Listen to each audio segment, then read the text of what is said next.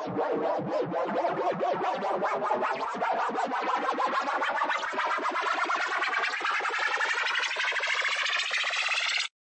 to the MMA Maniacs podcast.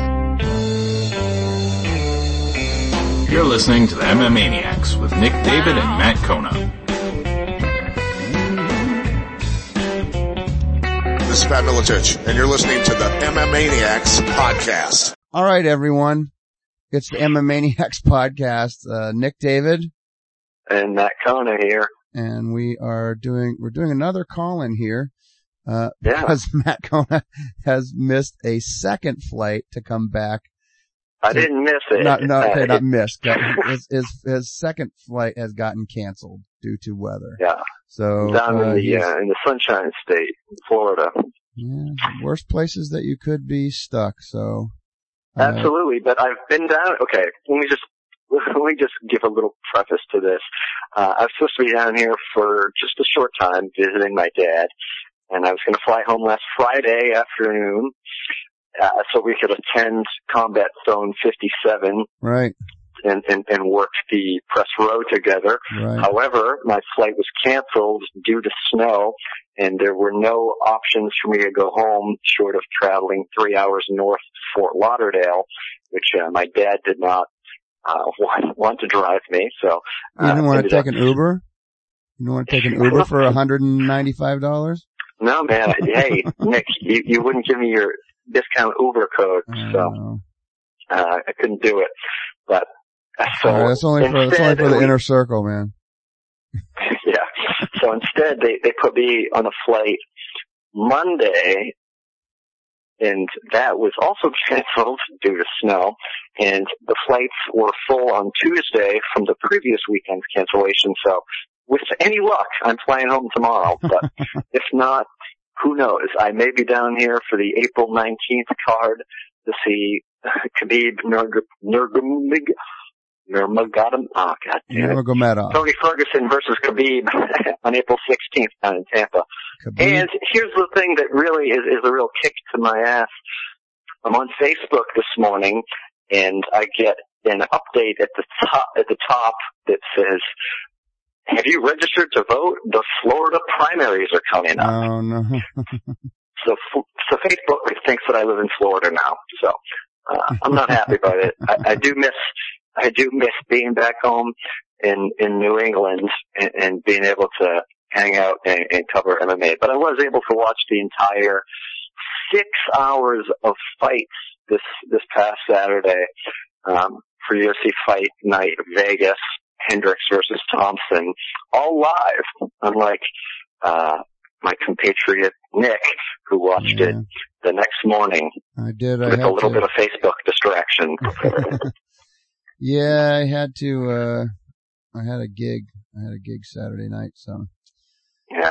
I didn't get out of there until 1.30 something in the morning, so, uh, Yeah, damn well. had to, had to You know, I wait till I got I would have had a gig, but uh, alas, it, it did not happen. Although I, I ended up picking up a guest spot on Friday at the Comedy Cafe, so Oh, shout out to them. How was that? And I, I went to Starbucks and I was wearing Did you do a set there? Uh, yeah, I did a set, and, and I went to get get my pre-show coffee, which is a little met, habit I of met, at- mine. I met at Starbucks. That was the joke. Did you do a set? I did not do a set Okay. at Starbucks, right. but I did do a little promoting of, of the Animaniacs because uh, I gave a card to the the barista, and we, we talked fights and Conor McGregor for a while because I was Nice. wearing a UFC shirt. So it's always cool Right. to, and he was fairly knowledgeable about it. So it's always that's always nice to have something else to talk about because we didn't really have that much to talk about with the comedians of the show. I feel like Florida is a special breed of comics. Oh, Um, really? the most recent, the most recent reference one of the comedians was making was uh, 1990s My Cousin Vinny. Actually, scratch that. They also made a white man can't jump joke. So, you know, that's what I'm dealing with All right. down here.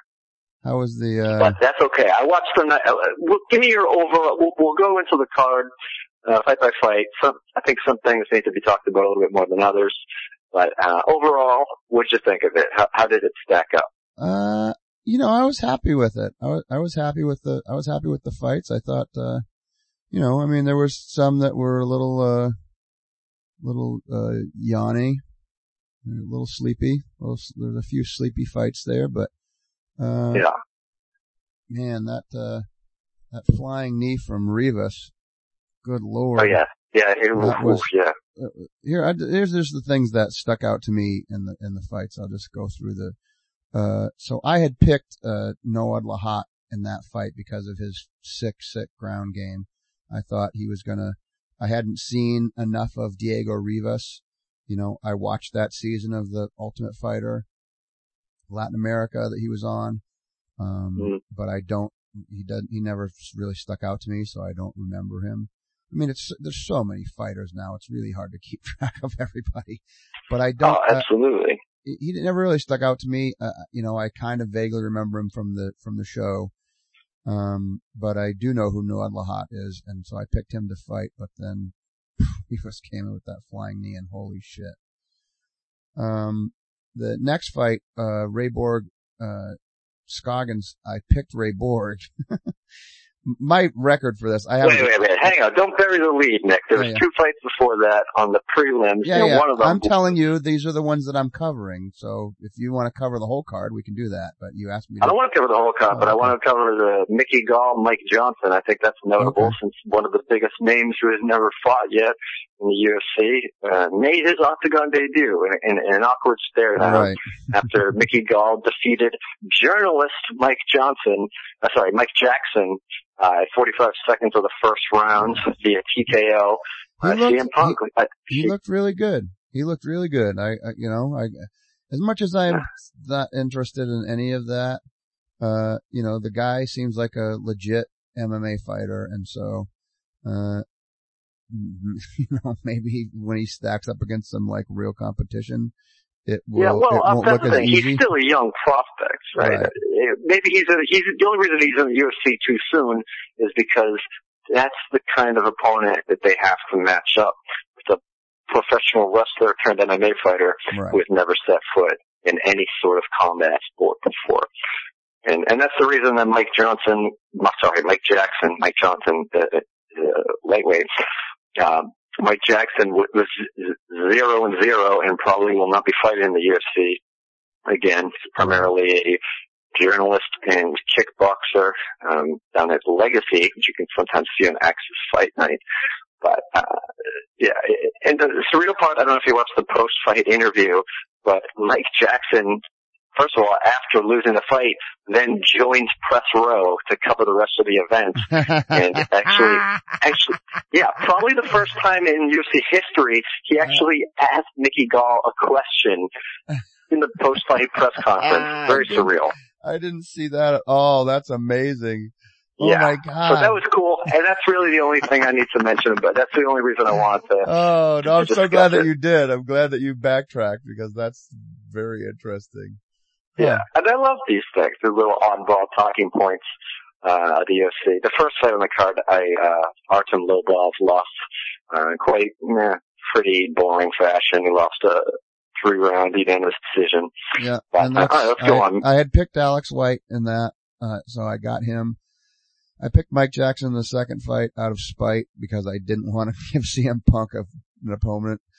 Uh, The uh, you just wanted to see a, a new contest because Mike Jackson wasn't getting the CM Punk fight if he Right. fought. But, that's what I'm saying. but at least, at least the circus will be downplayed now because we it's set. and We don't know when it is. My prediction is still that it will be on UFC 199, which hasn't been announced yet. But I imagine we'll get into the, uh, what we think. There's only a couple titles that don't have set defense dates coming up. But I believe that 199 would be Luke Rockhold's rematch, uh, Chris Weidman, and undercard called. CM Punk. which I called, which Gall. we had a long discussion about that, that fight. Yeah. And you, you didn't think that was going to happen. I said, I'm, I'm positive. I didn't think that it should have happened, You're but right. really, that, I feel like that's a, a fairly, um, I don't want to say thin division, but it's pretty thin, especially with Yoel Romero, uh, still out until he hears back from, uh, USADA. Uh, so you didn't catch this then? It cleared him. So I guess you didn't. They completely cleared him? Uh, I believe that was the They said that they tested the supplement, but uh, yeah, I and they believe found that, it was they, tainted. they cleared him because, right, they cleared him because they tested his supplements. So I think that gives him a, gives him a clear, um, Yeah. So, uh, so I I picked the first one, and then the next four in a row I I missed. I picked uh, Mike okay. Jackson. I, I picked Noad Lahat, and I picked Ray Borg. Uh, let me just say, in that that fight against Scoggins, that's the best I've ever seen a fighter follow direction ever. Everything Yeah. his corner told Scoggins to do, he did. They were like right knee, right knee. They were like left hook, left hook. They're like take him down, take him down. It was Yeah, like yeah. it was like a it was like a somebody had a remote control in his corner. It was amazing. I had ne- I've never ever seen that. M- way more often I've seen people completely ignore their corner. Like Yeah. just do nothing at all what their corner is saying. I've seen that way more often. It's the first time I've ever seen anybody react that exacting. it's like literally like somebody had a shot collar or something. Um, and uh, Rock and then, fucking robots. He's on the, con- the cornermen are on the controls, mashing buttons. then, uh, Derrick Lewis, uh, versus Damian Grabowski. Uh, Yeah, the Black Beast looking incredible. I thought. uh, Uh, he, it, the only thing incredible know. about it- that for, fight for to a me, big guy to move around like that, and, and not even not only just the way he moves in his post-fight celebration, but uh, hey, he, he, we could have a, a sleeper contender in the in the outskirts of the heavyweight division. I know he's very humble in his call out afterwards. He, he said, I know you're supposed to call out the champ, but I'll wait. And there's no way. You know, it would have been silly for him to guy, call listen, out the champ. that guy was, was doing the belt motion around his waist after his first not impressive fight in the UFC. where he looked just sloppy as shit. This fight, he looked much better than his other fights in the UFC. He looked a lot crisper. That high kick right off the bat was great. But here's what I'm telling you right from the beginning is that ref had, had it out. He was looking for a reason to stop that fight in favor of, uh, Lewis from the get go. You know, he was, the dude wasn't taking any damage at all. And the ref kept saying, fight back, fight back, fight. It's like the guy's not, he doesn't need to fight back. He doesn't need to do anything. He's, he's doing what he needs to do. You need to back the fuck off, dude, and let these guys fight. Everything he did was all, it was all in Lewis's favor. And it just, it didn't sit right with me. Uh, I've seen that ref do it before. Um, whatever. That's just how I felt about that fight. He was looking for a reason to stop that fight. I thought it was early. Um, yeah, whatever. Uh, I don't know. He was the guy was still laying on the ground afterwards. He didn't seem like he was complaining about the stoppage, but uh, that, that's a uh, big well, man. it was, the, it was, a, so there was a, there was a stand up, a way early stand up. Um, you know, there were, there were moments where he was putting heavy, he was putting pressure, uh, putting pressure on Lewis where the guy, uh, the, the ref was, was restarting the positions. I gotta have to go back and watch the fight, but that was just one of the notes that I put down there that I just, it just left a bad taste in my mouth. I felt like it was, uh, like the ref, uh, the ref was, was working for Derrick Lewis in that fight. Um, so I picked Grabowski in that one. I picked, picked Josh Burkman. Um, we did that on the, on the previous podcast. Uh, the next one, like I said, was the Mike Pyle fight. I picked Mike Pyle, but I'm gonna recuse myself because I saw that he won and I can't say 100% that I would have picked him. I, I feel like, I feel like 100% I would have picked him, but you never know what's gonna happen. I could have, if I had spent time researching, maybe I could have seen, I'm just making this up off the top of my head. Maybe I could have seen that this guy trained with, you know, maybe he spent six months at Team Link over in, in, uh, Framingham. I never knew it. And he's been training with Gonzaga and I would be like, oh yeah. oh yeah, Well, nice. well, I'm going to go vote for this guy because he trained with Gonzaga. So I don't know. So I can't say 100%, but I'm telling you, I, I would have picked Pyle most likely. But I'm, again, I'm recusing myself from that one. So no. Um, But great fight for Pyle, 40 years Yeah, old, yeah, uh, 40 in years one old, fight of the is- night, which that I thought it was, a, it was a real close back and forth Yeah. uh, slugfest. Pyle eventually did get the finish. Correct? He got the finish in that. Yep. Actually, know Yeah. No, I think that one went to decision. No, that did Mm. go. It, it, it was No, very I close. think- I feel like I, no, I think that. Oh, no, no, he that, got that he got it I'm like sorry, in the last right. 30 seconds, didn't he? that's right. Yeah, he knocked It, where got a TKO in the looking at last, last 30 seconds. He TKO'd him. Right. Pyle was looking at Yves Lavigne as he was raining Right, down right. knees to his face, like, I'm gonna Yeah. do one more, and then he finally called it off. So yeah, Yeah. that's right. There was a fight later on in the card, which we'll get to, that I thought could have been, could have been a finish in the last few seconds, but ultimately went to decision. Again, Yves Lavigne watching years fall off fighters' lives, uh, instead of coming in to call the fight. Uh, next Okay, fight I had. keep on going. Uh, next fight I had Misha Cirkunov. Uh, fight after that I picked Benavidez. Fight after Okay, that. Okay, no, no, no. What? Okay. It's nice to know your picks, Nick, but we're not keeping track of that. What did you think about this? Is there talking Uh, points about No, we weren't keeping track of that. That's the whole point of this whole thing is I haven't given you my Ah, picks. So that's the Real. entire point of it. that's the entire point of the whole thing was I'm I was sharing my picks with you because, because we've been doing that from the beginning and I didn't get to, I didn't get to put my picks online. I forgot. So I picked Right. them as I went. As I was right before the fight, I wrote down in my little notes here who I thought was going to win. And then that was that. So I, I picked, uh, Benavidez. I picked Feijao, who gave up in that fight. Uh, I picked Nelson.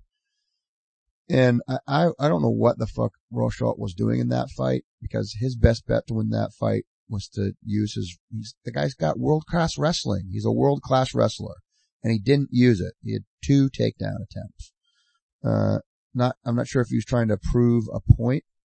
Um, like it was, uh, I'm not trying to, I'm not, I'm not sure if he was like trying to say, Hey, I can stand up with him or, or what the deal was, but, uh, you know, they, I they think he, give might away, have, he might have been a little afraid because eh, even though it- doesn't come up that often, Nelson's a black belt in Brazilian Jiu-Jitsu. Rosholt is a wrestler. Maybe he thought the Jiu-Jitsu would beat out the wrestling. But honestly, I thought it was a terrible fight overall. Very boring. Uh, I- I, Rosholt uh, was way more defensive. well, the, the UFC gives out fight of the night. I give that one the snooze of the night. That was the snooze of the night. And then the final, uh, the final fight of the night, I changed my pick, uh, right as I was watching the different little, uh, clips of Thompson and the little, little side interviews and, and talks with his dad and this and that. I was like, man, this guy looks like he's poised to do it. I, I really think he's going to do it. So I changed my, I changed my pick on him last minute, uh, but before the fight started, uh, to, to Thompson and, you know, thankfully I did. That's, I, I think I only, I only got like four right out of this whole, the whole card, I think. I have to go back and look Yeah. at it and see what the number is, but I, I, I'm not sure. But holy shit. Uh, that guy looks fucking amazing. That guy, he did, he did what nobody else has been doing. Well, nobody else has even finished, No, that's what I'm uh, saying. has any finished Johnny Hendricks That's what I'm saying. in a fight, never mind in the first round. That's what I'm saying. He's doing what the way nobody that else has Wonder done. Boy controlled the distance uh, was incredible. He, he was he wasn't in danger at any point. And one, he, Hendricks backed him up against the fight. Uh, sorry, against the fence early in the fight. That was that was where Hendricks would have won the fight if he could. If he had to, he had to keep doing that over and over and over again. And this is uh, so. I don't know if you went back and listened to the the Ryan Couture interview the other day, but we were talking about Randy, about his father, Randy Couture, and um, what he was saying was Randy was the, the master of forcing his opponent to wrestle long enough to not be able to fight properly anymore. So wearing them out by wrestling them and forcing them to wrestle until they're, they've been taken out of their rest of their game because they, their cardio's shot. Um, and that was, you know, super heavy pressure. That was the only way that he was going to win that fight. He wasn't going to win that fight standing. You know, he's, Thompson is too fucking accurate. Good lord. Good lord, his act. That fight really reminded me of the Holm Rousey fight. Just Well, I mean, it, it was similar in that they, completely out of, Thompson took away go ahead. Thompson took away uh, in the same way that Holm took away Ronda's main weapon, which is her judo Yep. and submission game. Yep. And they did it in, in similar, I mean, they did it in the same way, but in different fashions. Yep. Whereas he controlled the distance with his kicks and, and uh, elusiveness, and and, and Holm uh, controlled distance with her counter punching and not rushing in on Ronda and totally avoiding the clinch. And yeah, totally took Hendricks out of his game. Honestly, made it kind of embarrassed him. And Hendricks is one of the top guys. Uh, Absolutely It made him look like a, look, made him look like a, an amateur. Yeah. I mean, it was, that was, it- you know, it was, it really reminded me of that, of the, the Holm Rousey fight a lot. Um, so I am, I am a super, I'm a super fan of the Wonder Boy. I'm a super Wonder fanboy. I'm a super Wonder fanboy. Yeah. I like that. I'm gonna call it, I'm gonna call it, that's gonna be what it is. A super Wonder fanboy. And, uh, I'm in. So let me ask you this then. What what what is next for Wonder Boy in the welterweight division? Oh, he's, it's a fucking title shot. What else is it? What else is it going to be? Well, that well, that's what I'm thinking. But you, but What- here's the thing. what was let's, Hendricks- let's talk about the rest of the division. Let's talk about all the options you have. Tyron Woodley, who was basically officially given the title shot, told by Dana White after Hendricks didn't make weight um, before uh, they were supposed to fight in in Texas earlier this year.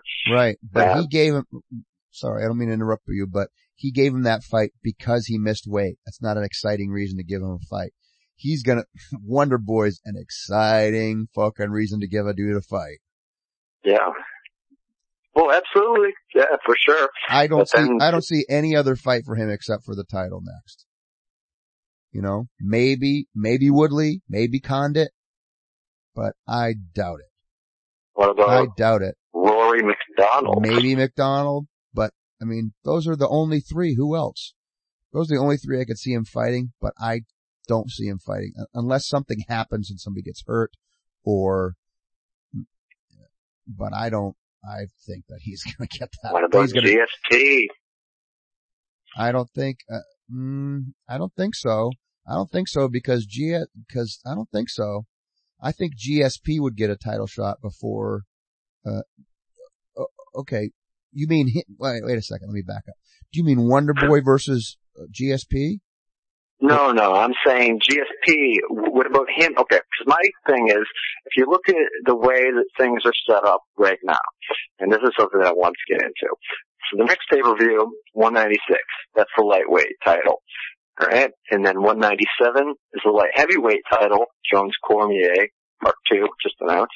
Right. And then, uh, 198 doesn't have a card yet, but it's, it's speculated that it's going to be Miocic versus Werdum. Both will have a full camp. Uh, and, and then 199 is what I think, uh, will be the middleweight title. And let me back up. 197 also has the flyweight title on it. Mhm. 196 is the women's bantamweight. We That's- know that the that women's is- strawweight is- isn't going to be So on exciting. to me. until until before 200. So I'm thinking for 200, you have here are your options for 200. I think there's going to be multiple title belt uh, defenses. So the three titles that haven't been spoken for in what I just broke down is the bantamweight title. So you potentially you have Dominick Cruz against. I think it's going to be TJ Dillashaw in an immediate rematch. I think Mhm. that's a little bit more interesting than Faber. And then you have the featherweight championship, which could be um, upper grabs, but it also could not be. Conor could make Frankie Edgar wait a little bit, but that all depends on what happens at 196 with RDA. And then the other, the only other one Mm-hmm. Right, that, he could get he could get his he could get his shit pushed in at 196 and not be ready to fight for a long time. I could, re- I Yeah, can but I'm, really I'm see just that saying. So, so there's a lot of ba- eggs in that basket, but the Right. the one the, there's one one matchup, and we've talked about it a few episodes back uh, in, in our little fantasy booking thing. And Ariel Helwani first tossed the idea to the ether would be the welterweight title. right. And if and they need a big, they don't need a big name because UFC 200 is going to be a big enough event in itself. But Well, you have it's, only it's only gonna be a big, it's only gonna be a big event if they put a big name on it. It's not gonna, it's not gonna be, listen, uh, Demetrious Johnson doesn't carry UFC 200. He's not going to be on it. I know that. I'm, I'm saying a, I'm, I'm just saying a thing. I know that, I know that he's fighting Cejudo. I understand that. I'm saying the UFC 200 doesn't get its own spot being a milestone card without it being an interesting card. So here, what I'm saying is that Mighty Mouse Johnson cannot carry, that can't be the main event in UFC 200. It has to be. You're saying it doesn't, you're saying it doesn't need to be a stacked card. Yes, it does need to be. That's the whole point. It has to be a stacked card in order for it to live up to the hype of being 200. You know? That's all.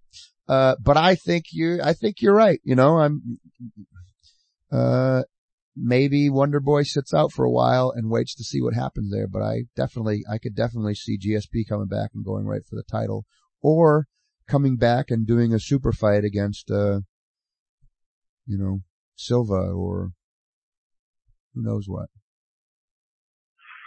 Right. Uh, that could be that could be the the the Pacquiao Mayweather of MMA fights. Two guys that it should happen a while back for. Right, right. That also depends what happens in London next month with Right. Bisping and Silva. I'm just saying that I think that 200 is going to have two title fights and the most logical ones because featherweight is up in the air. So the, the two most logical belts into, you know, are, are going to be bantamweight and welterweight because the, either the other ones are spoken for Right. How far Or- removed is Holly Holm, uh, from that, from the Miesha Tate fight too? Uh, What's that? How far is Holly Holm? When's the Miesha Tate fight?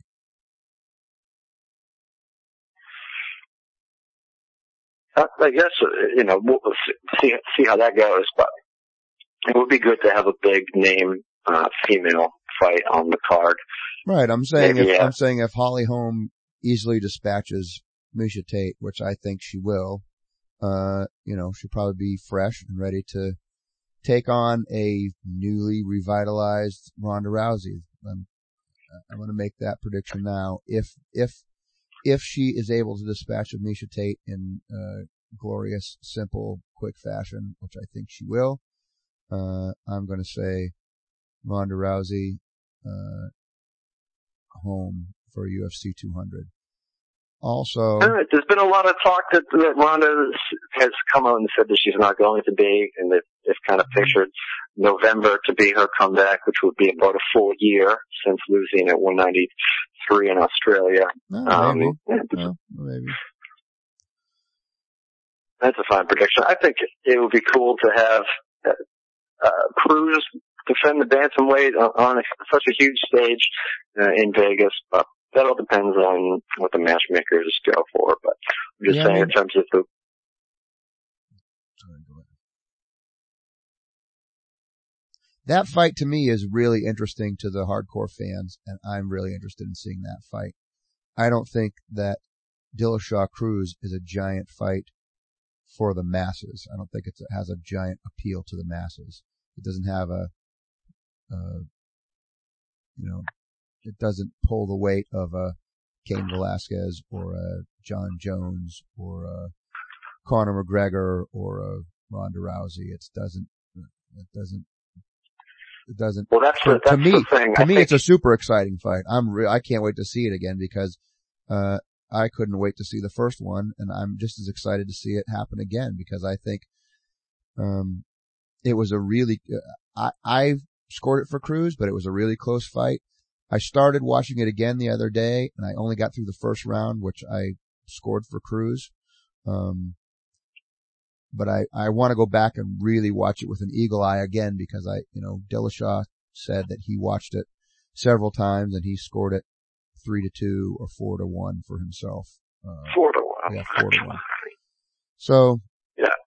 um, you know, I, I need to go back and, and really unbiased out of the realm of being inside of the, the arena where it's happening and all the, the fervor and the anticipation and the excitement and all the emotion that's involved in watching it while you're in the arena and be able to just analyze it and, and look at it for exactly what it is. But I don't see it changing in my mind, but that's, I mean, that's another reason why I'm excited to see that fight. Having said that, I don't think it's a giant, it's a giant, giant fight for the masses. Um, but it would be, a, you know, it'd be a really good fight to add on to a, like a big GSP fighting for the title or, Oh yeah, Um, in no way or- was I or- saying that or it Jones- the main event. or Jones going up in weight to fight for the title. What about that? Uh, that, What about that? That would be intriguing too, uh, especially since Jones has said he has about three more fights, and it's all dependent. Uh, uh, sorry, three more fights at light heavyweight before he makes his move up. Hmm. But of course, you got to chase that 200 money if you're if you're if you're good for it. If you can stay out of traffic court long enough, uh, I think that he can he can he can make that jump. He But reminds me, he reminds huge- me of, he reminds me of me when I was 17. It's like, what, dude, you need a fucking mentor or something. Well, so, you know, he's, he's not- supposedly surrounded by people that, that can keep him, uh, he's got a good support system around him at. Jackson Winkeljohn, people that all had their heads screwed on, and he knows he fucked up. I mean, listen, he has to keep his nose clean for 18 months, or it's like an automatic guilty plea. Yeah, but it's not, it's, he just keeps doing it. You know, he had a, he had a DWI in 2012 too. Yeah, well, I mean, after what happened to him with, with the Yeah. hit and run, if he doesn't learn, hey, it, it, it's Which, just going to be a, I'm sure would have ended up in a DWI. would have been another DWI, which otherwise why would you run from it if you're stone sober? You get out of the car and you oh go, yeah, and you go, in the morning, he had drugs in the car. Yeah. Yeah. If you're sober, you get out of the car and you go, oh my God, I'm really sorry. I don't know what happened. You don't, as one of the most notable MMA figures on the planet, run from an accident. Yeah. So, Ooh, I know. Uh, well, my my th- the thing that that I'm most intrigued about all depends on what happens between Conor McGregor and Rafael dos Anjos. Because do you think? Now let's just do theoretical. If McGregor does what he predicts, does one of the things that he predicts, which is dusting RDA inside of one minute, do you think that he continues to make um, the feather, the rest of the featherweight division wait, wait, had make Frankie Edgar continue to sit up? And do you think he takes that jump to go up to welterweight No. to challenge Lawler mm. if the GSP card doesn't get played? Because that's still basically a rumor. I mean, Dana White doesn't know if it's going to happen. Everyone wants it to happen, and it makes sense because he's a big name. He's doing these trial fight camps. He's always training. He's always in shape. But do you think that in this scenario, say Conor McGregor wins, say it's an easy, fast first round finish, much like it was against Aldo. So okay, I'm, uh, with those parameters, what do you see? What do you say is Here- next here's what for I now think. the two Here's- belt champ? well, here's what I think. I think he's, if he could get past RDA, I think he's going to, going to hang on to both of those belts for a while.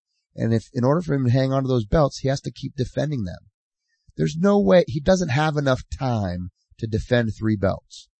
So he has to abandon one at some point. I think the Well- one that he abandons is featherweight. Well, maybe that's the case. Maybe you're right. Maybe he's a, I, I don't think he's, mm, I think he's going to have a real shit storm of a time at 170, but I think, I don't think he, listen, I, I've counted this motherfucker out almost every time. so, so don't listen to me, but I'm telling you, I think, I think RDA is going to fucking dust McGregor And I'm a McGregor fan, man. I'm a McGregor fan. He's won me over. McGregor has won me over. Uh, Nick, if we were doing improv, you just totally no butted me when you should have yes handed me. uh, the scenario. listen, Say Conor McGregor, right. two belt champion. okay. he's- So he's he's a two belt champion. All right. Damage. right. So here it is. He wins. He, he beats RDA. Then he goes back down to featherweight and he fights, um, uh, New Jersey. Edgar. Frankie Edgar. Yeah. Then he fights Edgar. Right. Then he fights Edgar. While he's fighting Edgar, uh, uh, a new, uh, a, a new 155 prospect, uh, uh, to fight for the title comes up. Then he goes up and fights whoever that is. Maybe it's a rematch with RDA. He goes up and fights RDA, beats RDA. Then while he's fighting RDA, a new, uh, a- new contender for the belt at featherweight comes out. And he goes back down and fights. He, he, in order for him to keep the two belts, that's how he, that's the only way he can play it. He has to defend the belt at one, and then while he's defending the belt, they have to come up with a new contender up here. Then he has to go back up to the top, fight that contender, and while that, while he, if he wins that fight, they have to start working on a new contender in the featherweight, goes back down to featherweight. When he, when he's fighting that one, back and forth. That's the only way he can do it and hang on to the belts. Otherwise, it's not fair to the division. It's not fair to the, division to have to wait around for this guy. You know, even though he's the monster fucking payday. I mean, maybe that's, maybe that's the only, maybe that makes it fair. Maybe that makes it fair. Cause if he, I'll tell you what, man, if there was ever a case for the UFC to fucking, to, to set up a fight, RDA's the case. Because if he can beat RDA, that guy, he's already the biggest fucking star the UFC's seen, but he's gonna be the biggest fucking star ever. He's gonna be, if he beats RDA, he's gonna be as big as fucking Mayweather. People are gonna lose their fucking mind. They're gonna, lo- they've already lost their mind. The Irish have already lost their mind, but the rest of the world is gonna lose their mind if he beats RDA. So if there was ever a case for the U, for the fucking UFC brass to go, hey man, uh, I'm gonna give you 10 million bucks and in the fucking second round, he's gonna hit you with a fucking right hook and you're gonna go out cold. And you're gonna get 10 million bucks. You don't have to worry about the rest of your life is taken care of. It's a money, I'm Uh, not saying they would do that. Listen, like listen, listen. I don't like this this conspiracy fixing fights talk. It's not no one's. It's Listen, I'm, it's all, It- it's all just goofy speculative bullshit. But I'm just, I'm just saying, in the realm of goofy speculative bullshit, uh, there have been, there have been fights in the past that I saw that happened in the UFC that I went, that is not fucking real. I can't cite one for you, but I'm telling you, I've seen fights before. I went, that didn't feel right to me. That didn't feel right. And then, you know, I have to think about who benefits if that didn't feel right. Uh, whatever. So whatever, whatever. It's all silly, Okay. spe- silly speculative bullshit. Uh, let's So get you- back into, let's you, get back you into, took the fucking ball and ran really far when I asked you who was going to win. You you gave me McGregor's next 17 fights. I'm Right. just saying, if he comes out of RDA's fight with a victory, with no damage, to me it seems like not a not quite a no-brainer because I don't know what's going on with GSP, but I think that it, it's already mind-blowing to have a two division champion and like you thought even any you, you talk Yeah, about it's not- being it's fair not- for the division.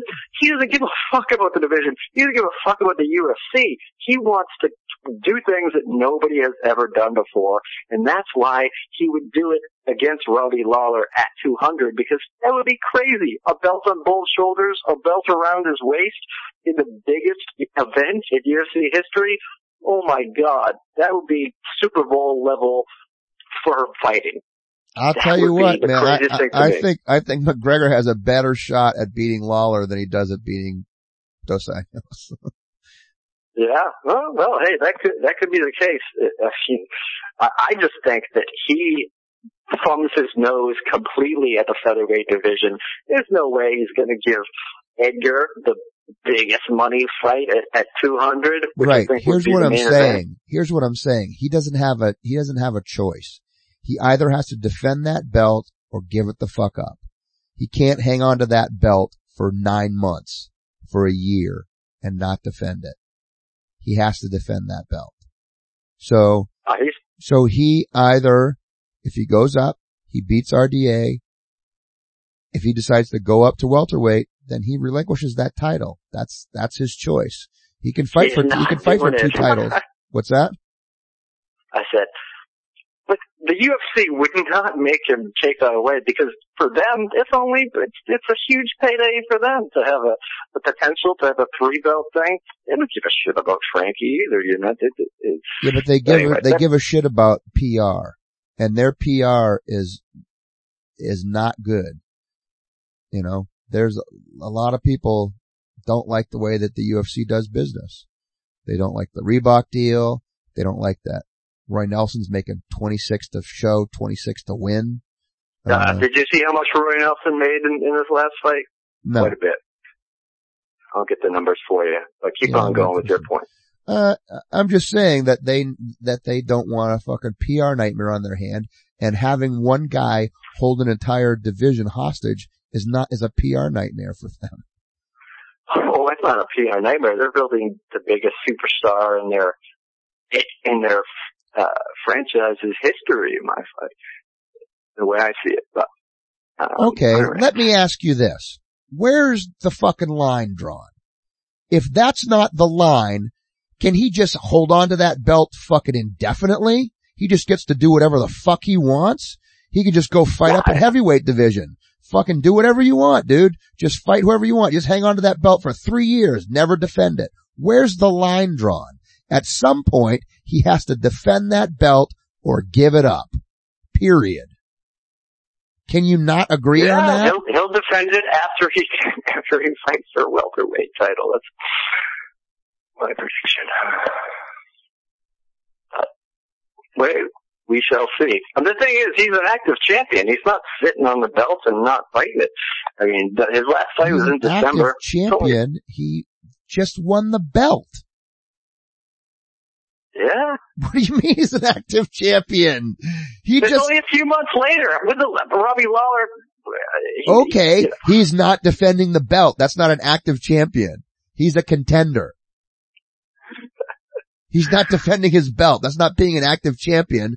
That's, he's that's- an active that's- fighter who is a champion. okay. Well, I can't argue with that, but if they did a catch weight at, at, at uh, 150, maybe, maybe uh, it would be it, but alright. okay, where the fuck can you find it? Moving on. moving on. we always end up talking a lot of Conor McGregor, We- and I can't help it. yeah, well, But that's cause that's the you're most all, interesting thing to me. that's cause you're all up on his dick. Well, Y'all cuddling his nutsack and whatnot. I just want him to be a three belt champion on the biggest stage of it all. Something that could never happen again. It's one thing to win three belts like BJ Penn is trying to make his comeback, which we can get into a little bit, and, and, and be a three weight champion. But listen, his, his only fight at featherweight, he got absolutely smoked by Frankie Edgar. And I don't think it's going to look good for him to come back, but you know, they'll set him up with some punching bags, maybe Dennis Siver, another former McGregor victim. But, uh, where, where's the Roy Nelson money? Okay, so moving on, the next fight is, the next UFC event isn't until the end of February, February 21st, Right. which is, which was originally supposed to be Cowboy Donald Cerrone versus Tim Means. Uh, Right. Means got pinched with uh, USADA, basically just in case. He claims, like everyone else, they kept pinched as well as Yomero did that something was painted. He didn't know it was in there, and it's really up to the fighters to, to know what they're putting in their body.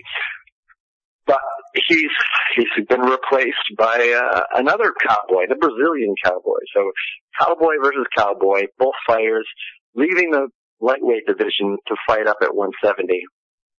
And um, hopefully, hey, maybe a contender could emerge from from that and give Luke Rockhold and Chris Weidman a little bit of company up there because otherwise it's just a lot of old guys. I mean, you got this Wait thing and. Silva. They're fighting. No, they're you're in the middleweight division now. Yeah, middleweight. Yeah, you were talking. You were Oh, talking. sorry. Yeah, yeah, yeah, yeah. yeah. I'm welterweight, the middleweight. Yeah, Okay.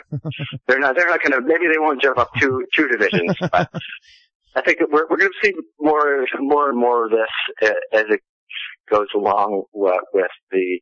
Uh, a people being more pre- um, precautionary in their weight cuts, and and and B, and like that's one of the other reasons where I, I don't know. I, I think people are going to be things are shifting around as things get closer um, to, to being more regulated. And then the California has made some changes in their uh, athletic commission in terms of you need to have your glucose levels need to be at this percentage after you weigh in, or they're just not going to sanction the fight at all. Right. Um, oh man.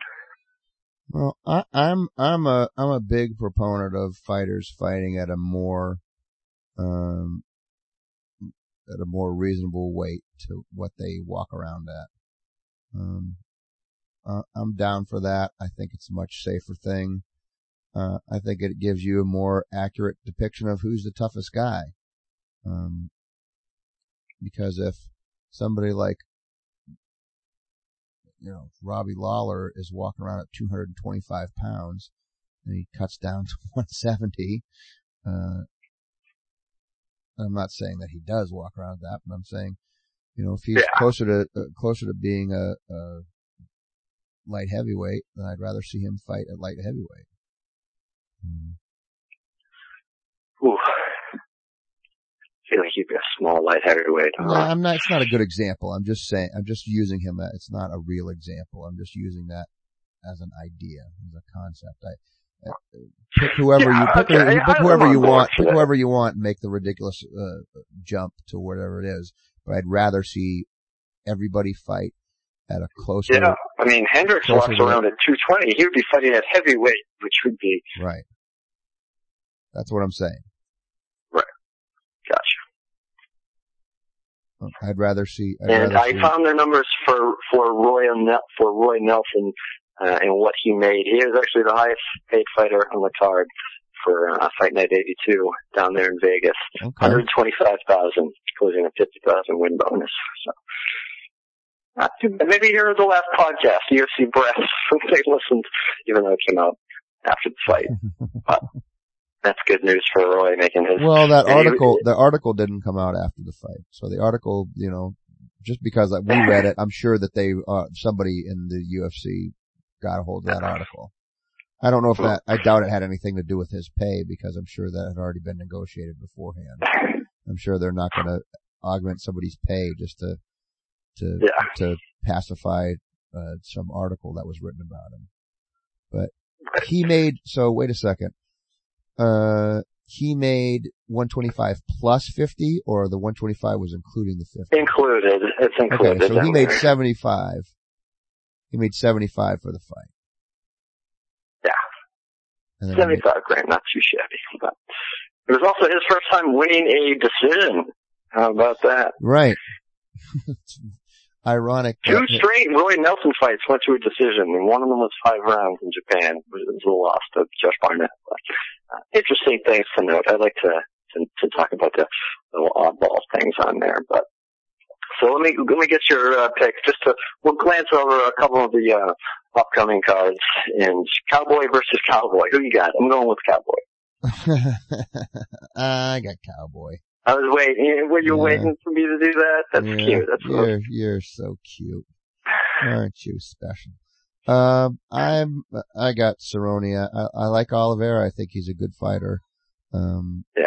but I think, I think Cerrone is just right there, man. I don't know what happened in his last fucking fight because he did not show up and it was really a bummer. Cause when that dude shows up, he's a fucking animal. And I can't Oh, I see mean, him. he he looked untouchable getting in there. He was what five, six fight win streak He was just, RDA. yeah, just fucking dismantling dudes, and I don't know what. You know, I mean, he said it afterwards. I just, I didn't show up. I didn't show up tonight. Well, this is not the right night to not show up. It's the biggest fight of your fucking Yeah. career. Yeah, I think it was his first main event too, fighting for that title. But now he's back to back main events. Mm. So now, do you think that he's done with the lightweight division? Now No. that he's, he's going to go back down. No, I don't think he's done at all. I think he'll, I think, I think he'll go back down for sure. All right. Well, I'm going to be spiteful and take Charles Oliveira in that one because right. he's a he's an anaconda on the ground, but he likes to bang too. So listen, Cerrone's no slouch on the ground. He's got, Oh, a, lot, no, he's got a lot of submission wins. He he he, he works off his back too, but I don't think he'd be off his on his back. I think his wrestling's better than Oliveira's. So yeah, I think if anybody if anybody gets taken down, Cerrone would be, taking down Oliveira, and I think you know he has good defense too. So I've been wrong before, but I am I'm still always going to pick the Brazilian in the Brazilian Jiu-Jitsu game. I, I give him the home country advantage. I don't know, even though it's not taking place in Brazil, but you know what I'm saying. Speaking of Brazilians, the next main event, February 27th, uh, which is an afternoon affair, which I'm excited about because I'm going to be doing a comedy show in Lowell that night, so otherwise I would have been missing it. But the Count versus the Spider, the return of your boy, Mr. Blue Pill himself, the legend, the GOAT, Anderson Silva, and Michael Goat. Bisping. Captain Pretty Boner. excited for this one though. Fight Pass exclusive event. And, uh, and, oh wait, is, I'm looking at the undercard. Oh wait, no. There, there is a, a, a member of the now cursed Team McGregor of the Ultimate Fighter.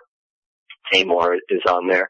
I thought we might have saw, uh, the guy whose visa uh, expired and he couldn't fight in the finale, but, um, sorry. I'm, I'm getting ADD looking at the. Sometimes I look at the card and I, I don't realize that they added all these fights to it. But uh, Uh, yeah, Bisping Silva. It's been a while since we saw Silva. He he last fought at I think UFC 184, and that was the which is now a no contest against Nick Diaz. Hmm. They both tested positive after that. I um I have really have no interest in seeing him fight Bisping other than I guess he needs a tune up. I, I guess Oh. I guess he needs something to tune up if he's going to come back and try and make any kind of run at anything.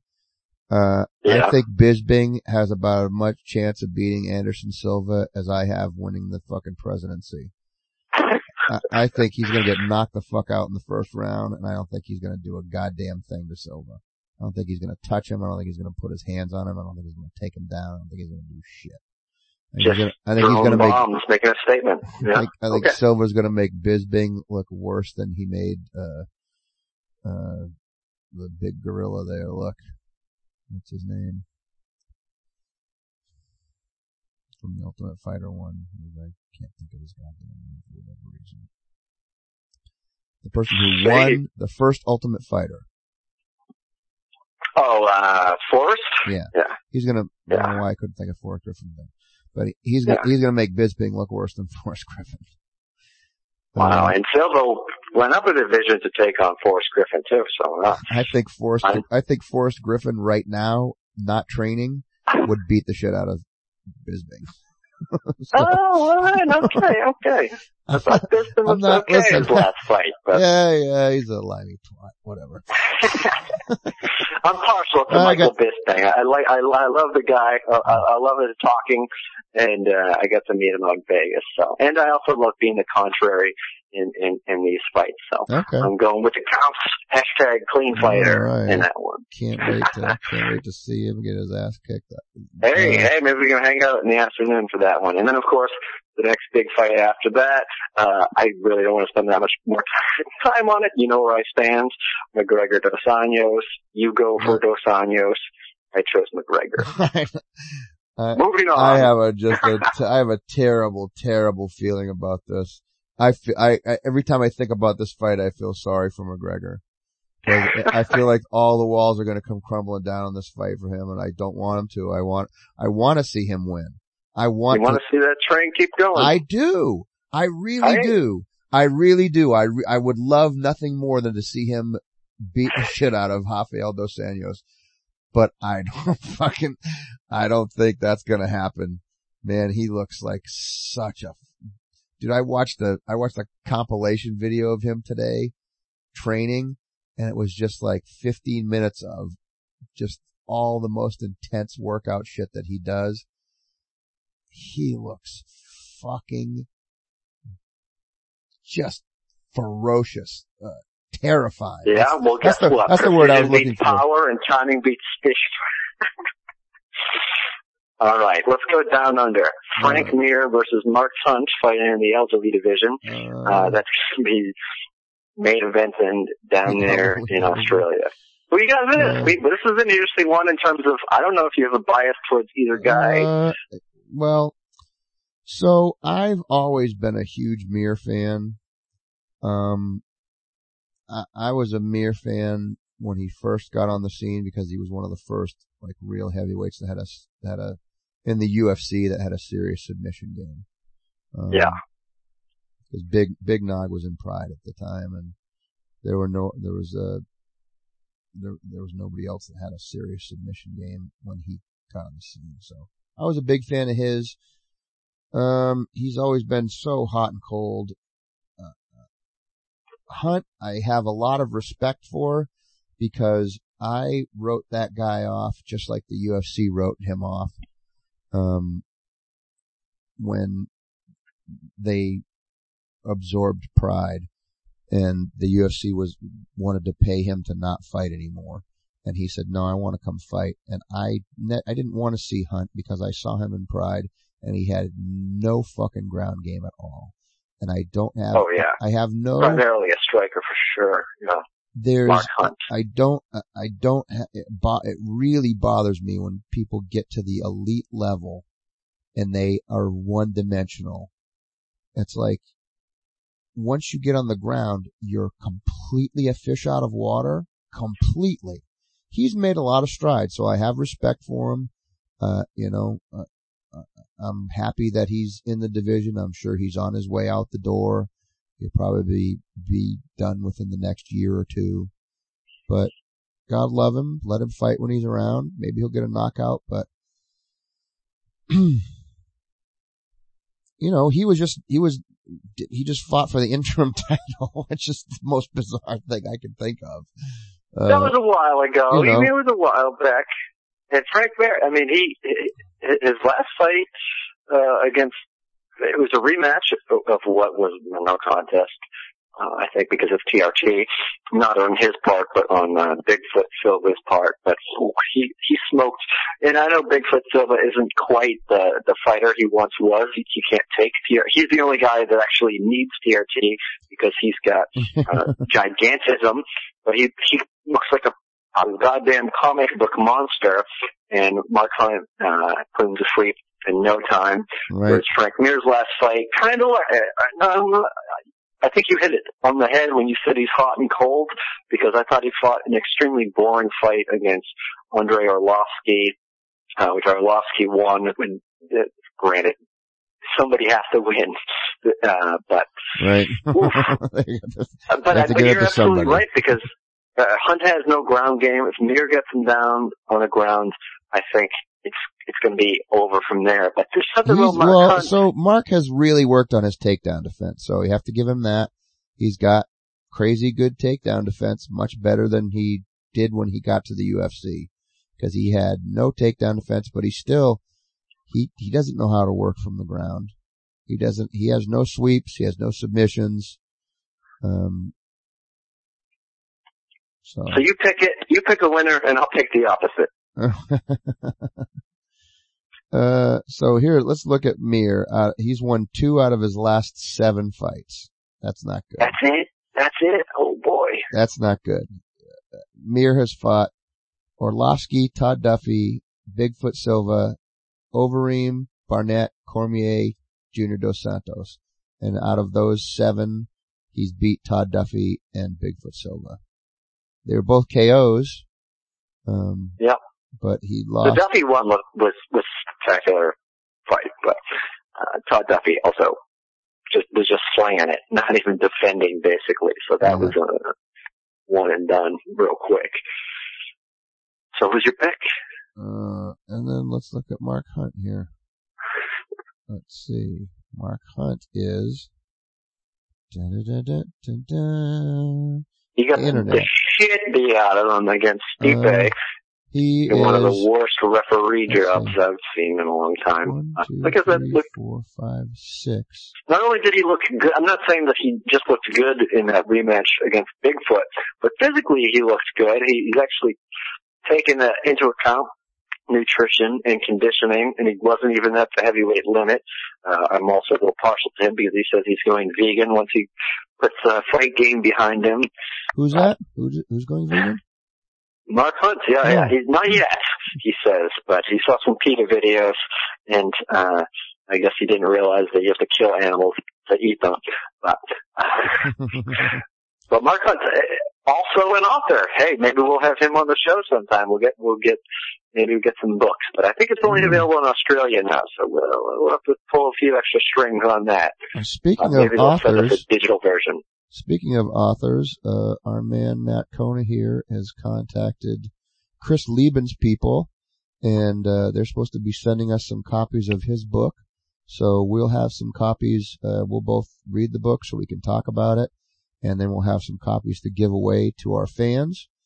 And uh, also, we're talking Chris to Leben recently resigned out of retirement by Bellator. I know Yep. Benson Henderson got the most attention, but Bellator does continue to uh, add names to their roster. So Yeah, so we we also uh, Matt has contacted the Leben's people about speaking to him, so we will uh we'll try and get him on the air sometime soon to get a little chit chat. You know, we're just uh it's it's so I was so pleased that we got a Ryan Couture interview the other day, and then uh so I'm embarrassed to say that I just have just listened to my very first Ariel Helwani podcast. But he had like fucking 20 to- re- current super notable fighters on his every week, podcast. the MMA. I was like, oh my god. It was like three Oh, yeah. hours of everyone in, who fights in the fucking UFC was on the phone with him yeah. or, or Skyping And- into and him. I was you like, know what? I love his Jesus. show so much because if you look, if you read any article that comes out Monday afternoon, between Monday and Friday, most of the quotes and most of the articles are written based on things that happened on the MMA hour, on the Right. MMA hour because, you know, Cejudo even talked a little shit to, to uh, both Benavidez, who, one thing we didn't mention when we were wrapping up, Benavidez called out Henry Cejudo to fight him after he beat, um, fun uh, Zach Makovsky, unaware that they had already in the promo right before his match, uh, before his fight, they announced that Mighty Mouse Cejudo would be the main thing. So maybe it looked a little awkward to the people in the crowd who had seen the promo before, uh, before Mr. Jiu-Jitsu had come out there. Like, why is he calling him out? He's already got a title shot. But, uh, yeah, MMA Hour always has exclusive interviews. It's every Monday streaming live on YouTube and MMAfighting.com from 1 p.m. to 4. And MMA Maniacs got a, got a question in on the mailbag segment. I don't know if you made it that far to the end, but, uh, pretty cool. Oh, uh, speaking of questions, I have a couple from uh, Rick Harrison that we should address here. Uh, Okay, is one of them who's Nick Pick and Mark Hunt versus Frank Mir? you cocksucker. um, I'm going to stick with Mir uh, as Okay, good. Because I'm- want to pick Hunt anyway. okay. I'm gonna I'm gonna I'm gonna stick with Mir. I think that he's going to get a submission. I think his submission Okay. game Ooh, is yeah, well, I think his that's a good submission game is unstoppable, and that's the most losses that uh that Hunt has are from submissions. He's got uh four KO. He's got ten losses total. Six of them are from submission, and uh, yeah. and Mir has lost exactly zero fights by submission. But here's the other part of it. Uh, he has 10 losses. They're both playing into each other's weaknesses. Mir's been knocked out seven times. so, yeah. so I'm gonna say, neck. I'm gonna Yeah. say if he can keep from getting knocked the fuck out by, uh, by Hunt, that he's gonna get him down and It's a tall task, yeah. He It is a sure lot is. faster than Hunt. He is, time. yeah, he's, he's much faster than Hunt. Um, The next event, I already know where you stand on this main event because you sent me uh, a trash talky text message over it. With the UFC's uh, debut in Zagreb, Croatia, is Big Ben Rothwell against Junior Dos Santos, and you have said, "So long, Rothwell. It was fun." I'm going on record to say that. But how could you? I can't pick against Ben Rothwell. The evil that he came out to Bram Stoker's Dracula music. he didn't come out with the cloak. He really wanted it to. But hey, he's the main event. Guess what? I think the UFC and Reebok are going to work together to make a demon cloak for Ben Rothwell to come out and and that go go choke just can't be stopped. But Dos Santos has never lost back to back fights. Will it happen? I say it will. Not just to be the contrary guy, as I love to be, picking opposite my co-host Nick. But I don't, here's, I'm what, here's what excites me about, uh, when, when, uh, really good champions lose the belt is we get to see fights that I don't think we would necessarily see. Like I don't Mhm. think, I don't think if Dos Anjos still held the belt, I don't think that, I don't think that, uh, Ben Rothwell could get past the people he'd have to get past in order to get to Dos Santos. So it excites me to see these two guys fight. Listen, I'm a, I'm a, I'm a fan of both guys. I like Ben Rothwell. I think he's a great fighter. I think Dos Santos, first of all, I don't think he, he can't keep up with him standing up. And, and I don't think he can take him down. That's his, I, I- I think Ben Rothwell's, the way to, the way he beat Dos Santos is to get him on the ground and submit him. Now, Dos Santos is still, he's a black belt in jiu-jitsu, so I don't know that he could submit him. But he ain't, he ain't, it's not fucking out striking Dos See- Santos.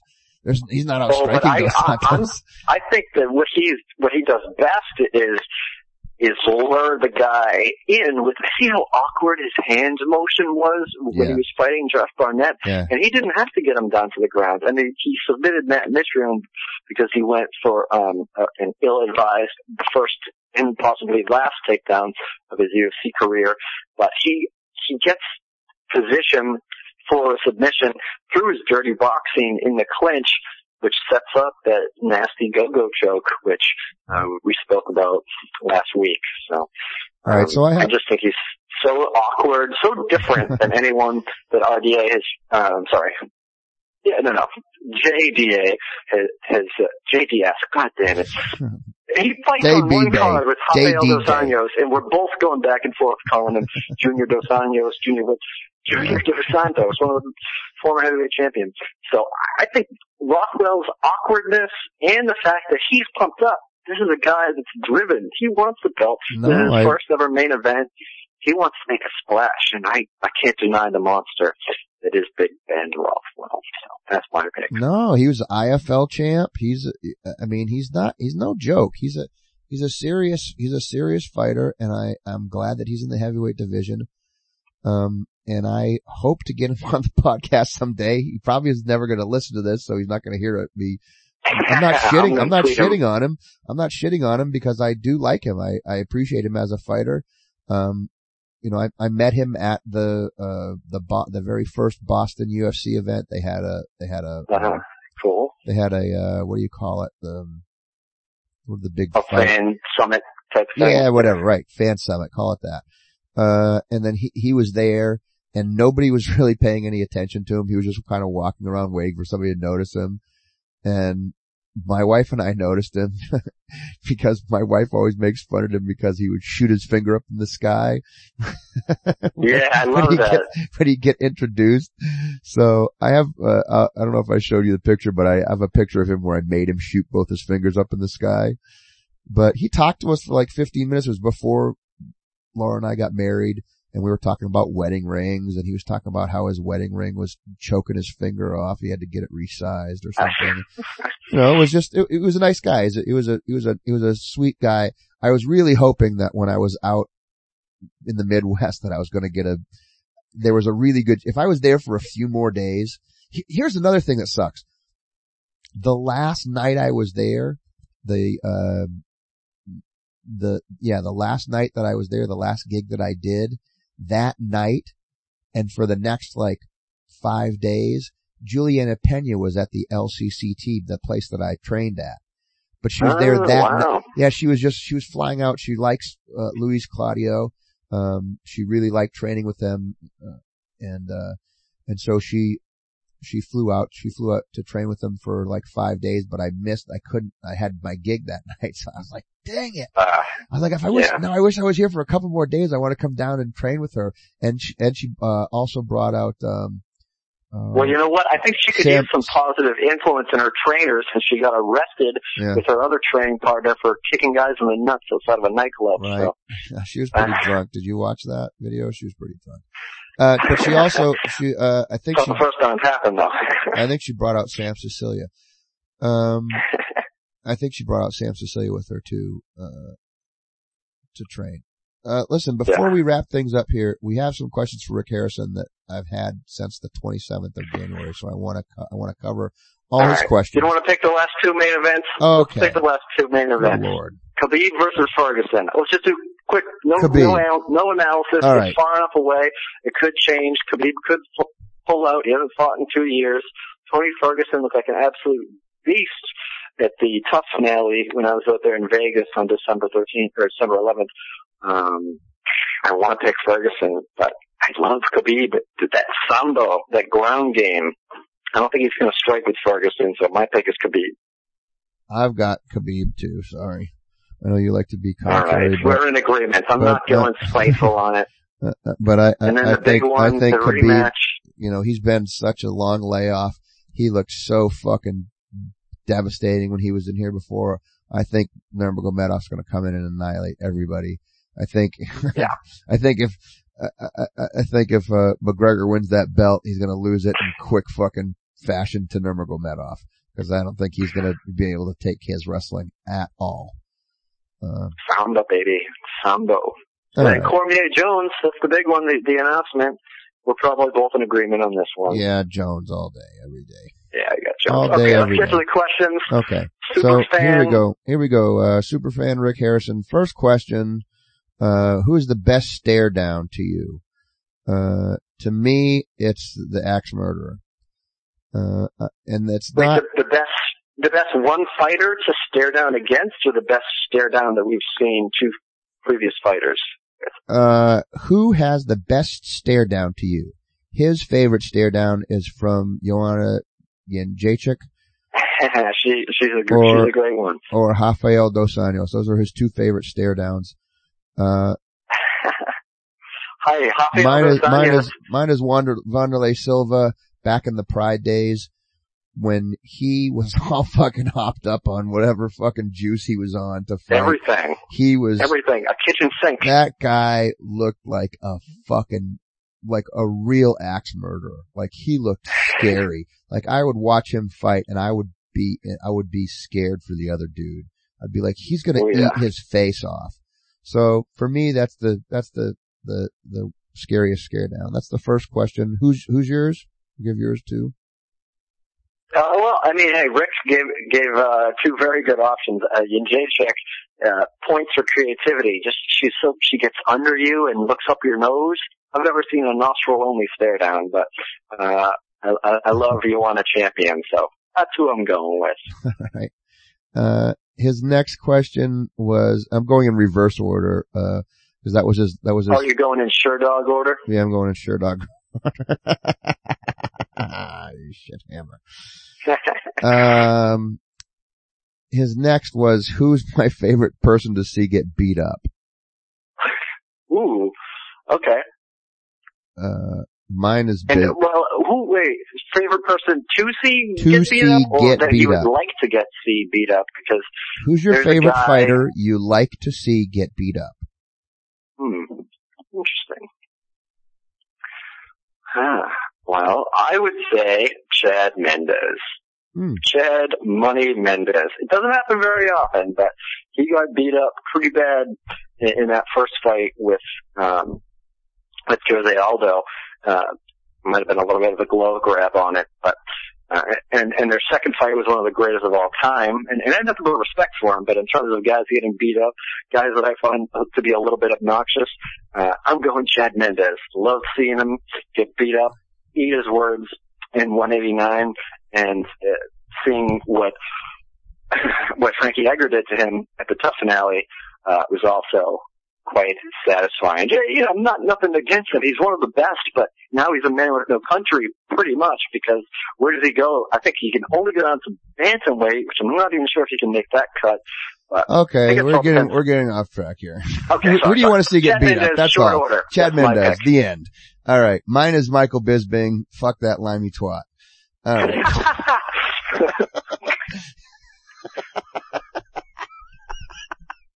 that Uh, limey twat. I'll tell you what. I- I've never, I've never, uh, uh, I, I'm never, uh, I'm always opposed to a late hit, but boy, that Dan Henderson hit against yeah, Michael Bisping sure felt good when I watched it Oh. happen. Uh, that was I- one of the most brutal assaults I've ever seen. Yeah. Oh boy. And then here's the last question, which I don't remember what it is, but it's for whatever fucking reason, he sent a recording to my, he's, you can send recordings to your text message. So he sent a voice, What a lazy, non-typing motherfucker. yeah, He just wants you, to you can do the same onto the thing. It's called a fucking phone call. You could do the same thing. You just call me and leave a voice message. Why did you He send sent me? you an audio text. He sent me an message. audio Wow. text message. So let's listen to it because I don't remember what it was. So here it is. Okay. Here it is. Let's listen. Let's listen up. I can't believe we're doing this. Thinking of the Dillashaw Cruz match, You I'm that? curious how you guys value parries and dodged strikes. You know, good defense. How do you value that? Is a dodge strike just as good as the strike that's being thrown? Like if you dodge a jab, is that just as good as it, as the person who hit the jab? Or does it mean, or, or 10 strikes dodged? Does that equal a haymaker to you? Um, same thing with little takedowns like that, that Dylan, that Cruz got, like a takedown where somebody just bounces up in a half a second. Does that equal a jab to you? Does that equal, I mean, cause I feel like anybody could understand or have a value towards striking. Uh, when a hit, a hit seems harder than the other, which we never know because we're not the ones taking the hit, but in our own minds, we have a, a certain perspective of like an uppercut just seems more devastating than a jab. I want to know how takedowns, um, and parried slash dodge shots are valued in your guys' mind. Okay. Did you get all okay, that? I'll start. Yeah, I heard it. Okay. Okay. First of all, it, it, they they do have value, but they don't have value for the judges. Judges Right. don't score defense. Right. If you stuff ten takedowns, that's fine, but you're And that not. was that was the getting point I was that was the point I was going to make to him too. Uh, Yeah. That was that was the that was my that was the first thing I was going to say to him. punches, That's good. It's good. I don't think it's the equivalent of, of hitting a haymaker. Certainly not a, a, a haymaker, not even a jab.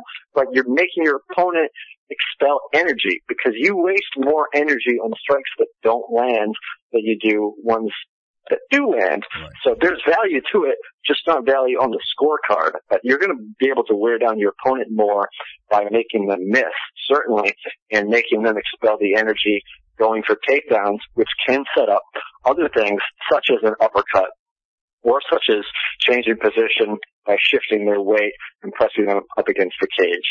So Well, you answer. you saw how I reacted to how Cruz was parrying and eluding. That was a masterpiece. Absolutely. It was fucking You were losing your amazing. mind. It was great. I It was fun to be around. losing my fucking mind in that arena. It was so beautiful how he was slipping those punches. I was like, did you fucking see that? Did you see that?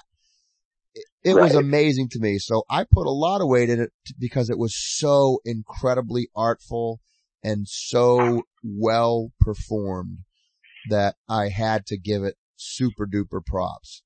Um, you know, in, in the realm of a, of a, of a normal fight, that's not a normal fight. Those guys aren't normal fighters. They both fight a very specific style that nobody else in the UFC fights. There are two guys that fight that way and those are the two guys and they happen to be in the same ring together. So it was a very, uh, interesting fight for that reason. Um, in a normal fight, you, I, I personally, I'm not, I don't have the capacity to tally everything up as it's going. I get a general idea and a general feel as I'm watching it for who is, who is doing the more damage and who is working harder and who is, um, you know, just what direction the fight is going in general. I don't, I, I never sit and score a fight because that's not, as a, somebody who's looking to be entertained, I don't, if I'm sitting there counting, just counting jabs, cause you don't have, when you're, when they're Yeah, doing like and a, it's also hard for unless you're cage side. It's tough. Right. Well, if you're, if you're doing, when you're doing that CompuBox stuff, there's like one guy and his job is to, for the blue corner, just register face punches. And then there's another guy whose job is to, for the, for the red corner, register body punches. And then there's another guy for the blue corner whose job is it, it is to just register bra- ground strikes because you can't register all that stuff at the same time. It's too, it's too, there's too much going on. When there's, you know, five punch combinations, you can't keep, one person can't, I can't keep track of all of that. Oh, okay. So he jabbed, but it was a feel out jab.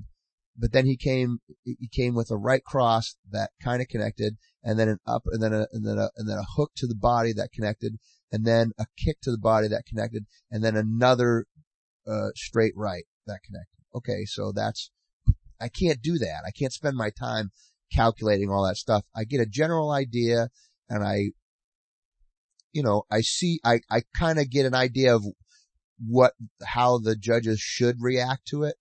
Um, but I don't, I'm not taking a serious calculation down every time during the fight. Does that make sense?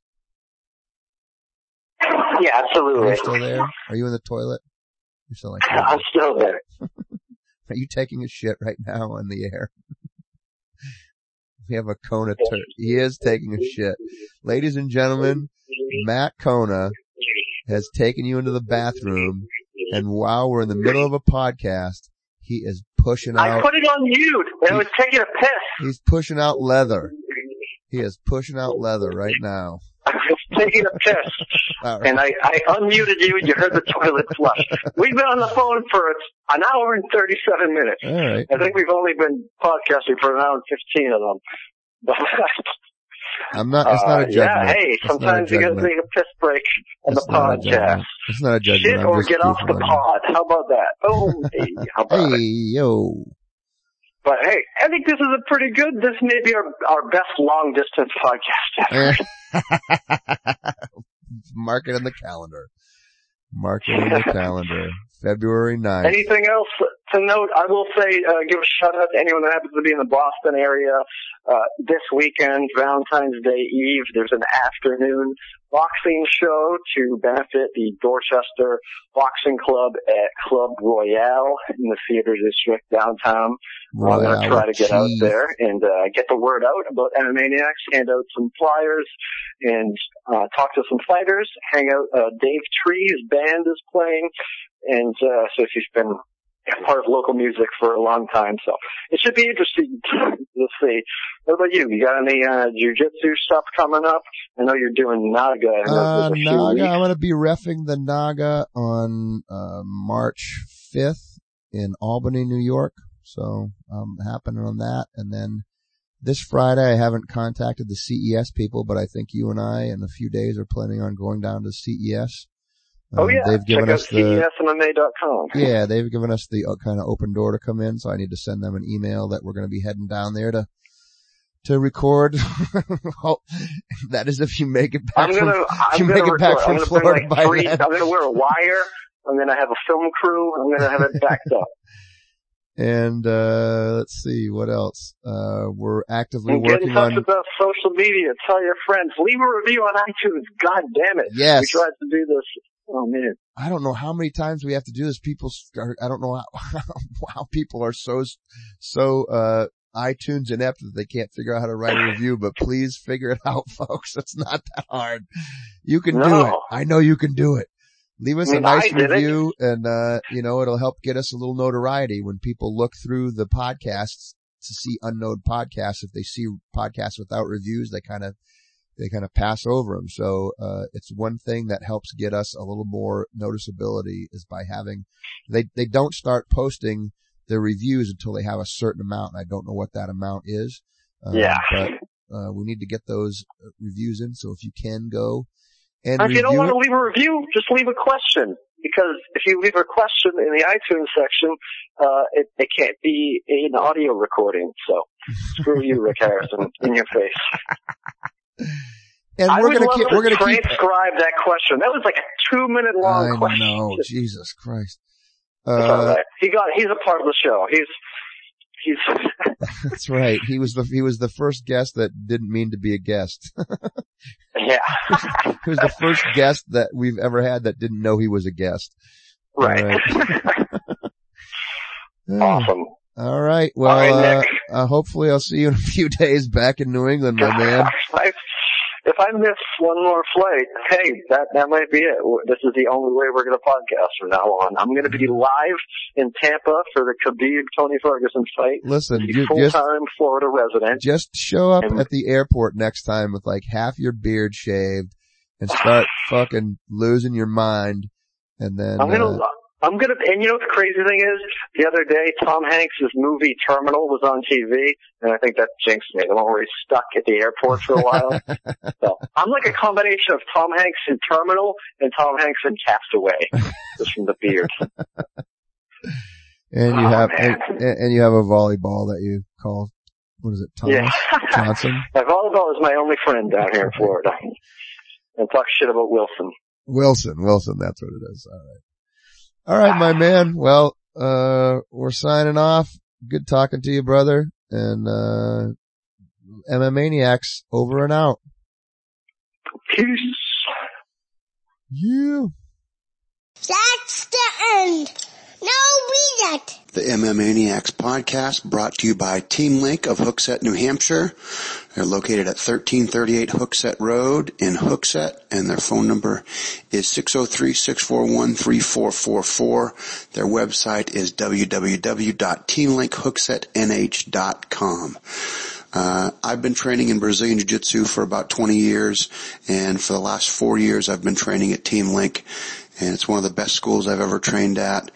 Um, there's a lot of great instructors over there. There's no knuckleheads whatsoever. A lot of people there that are trying to help you get better at whatever it is that you want to study. Brazilian Jiu-Jitsu, boxing, kickboxing, mixed martial arts, karate, whatever it is that you want to study from martial arts, they've got somebody there to teach you the right way to do it. Uh, so if you go there, you tell them that the MMAniacs podcast sent you. They'll give you a free t-shirt and 30 free days to try out the school. Uh, again, their phone number is 603-641-3444 and their website is teamlinkhooksetnh.com.